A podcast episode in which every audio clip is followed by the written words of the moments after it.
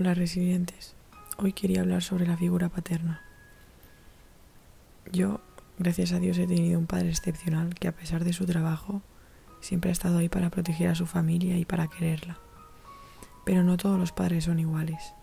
Hay algunos que, sí que han estado presentes como el mío, pero hay otros que no lo han estado, o que han estado pero es como si no existieran. Y muchas personas desarrollan una falta de cariño durante la adolescencia por culpa de, que su figura paterna no está presente. Y estas personas intentan llenar ese hueco de un millón de maneras, pero ninguna les llena, ninguna les funciona. Y es normal que no funcione. Si eres una de esas personas, aunque te cueste reconocerlo, y sabes que te hace falta un padre, quédate, porque yo sé dónde está.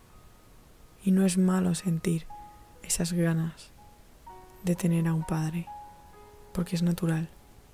Si buscas 2 de Corintios 6:18, vas a poder encontrar lo que te estoy diciendo. El padre que hay ahí es el mismo que me ha cuidado a mí desde que era pequeña, incluso desde antes que naciera. Él no me para de enseñar cosas que no sabía, me enseña a ser mejor persona, a tener paciencia y a tratar con amor incluso a la gente que no me quiere. Es difícil a veces mantener una conversación con él, pero porque no puedo verlo físicamente. Eso sí, le veo a través de amigos, de una conversación, de un consejo o de una canción. Incluso le veo a través de mi propia familia. El que no lo pueda ver no significa que no esté presente. Si aprendes a hablar con él, vas a entender lo que te estoy diciendo.